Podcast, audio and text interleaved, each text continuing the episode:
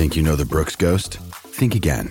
Introducing the all new, better than ever Ghost 16. Now with nitrogen infused cushioning for lightweight, supreme softness that feels good every step, every street, every single day. So go ahead, take your daily joyride in the all new nitrogen infused Ghost 16.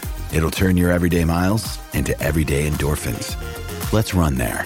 Head to brooksrunning.com to learn more the All Black uh, coaching role, and uh, it's been out of the news for almost a week or two. But uh, here it comes uh, back again, and uh, Scott Robertson certainly uh, a lot of people's favourite. but now it appears that Jamie Joseph is a, a viable contender as well. Jamie Wall, and the process now will be interesting. Yeah, you're right. It will be because it feels like it's the complete opposite of what they did last time, where instead of lying about uh, going and contacting 26 or whatever it was uh, candidates, um, they are being very upfront and saying these are the two blokes we want, um, and we're going to be pretty open and transparent about the way that we uh, go about interviewing them and appoint and the appointment process.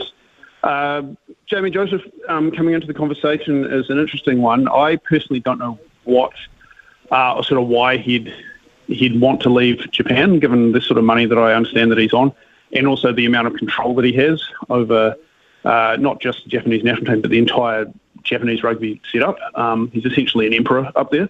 And uh, to, to go from that to having to deal with the whims of New Zealand rugby, I don't think would be that much of a, well, it'd be something that wouldn't be motivating him to do so.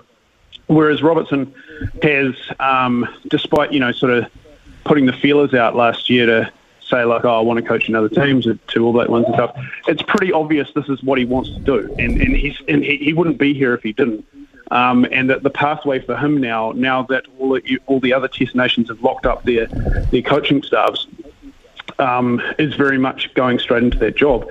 Um, I mean, and the other person you got to think about in this situation is Ian Foster, because of course he and his staff are trying to win a World Cup this year, and the New Zealand Rugby have pretty much just come out and said because they've they've intimated that they're going to um, you know uh, get this process going uh, as soon as possible, um, that they don't really have faith in him coaching beyond this year. So what faith do they have in him to win this World Cup when they appointed him last year? So I, I, I just think it's a very odd move by the board uh, to do this, which is just yet another odd move that they've made, um, and that they probably need to just look at the way that they do everything rather than just um, you know, just just the All Black coach.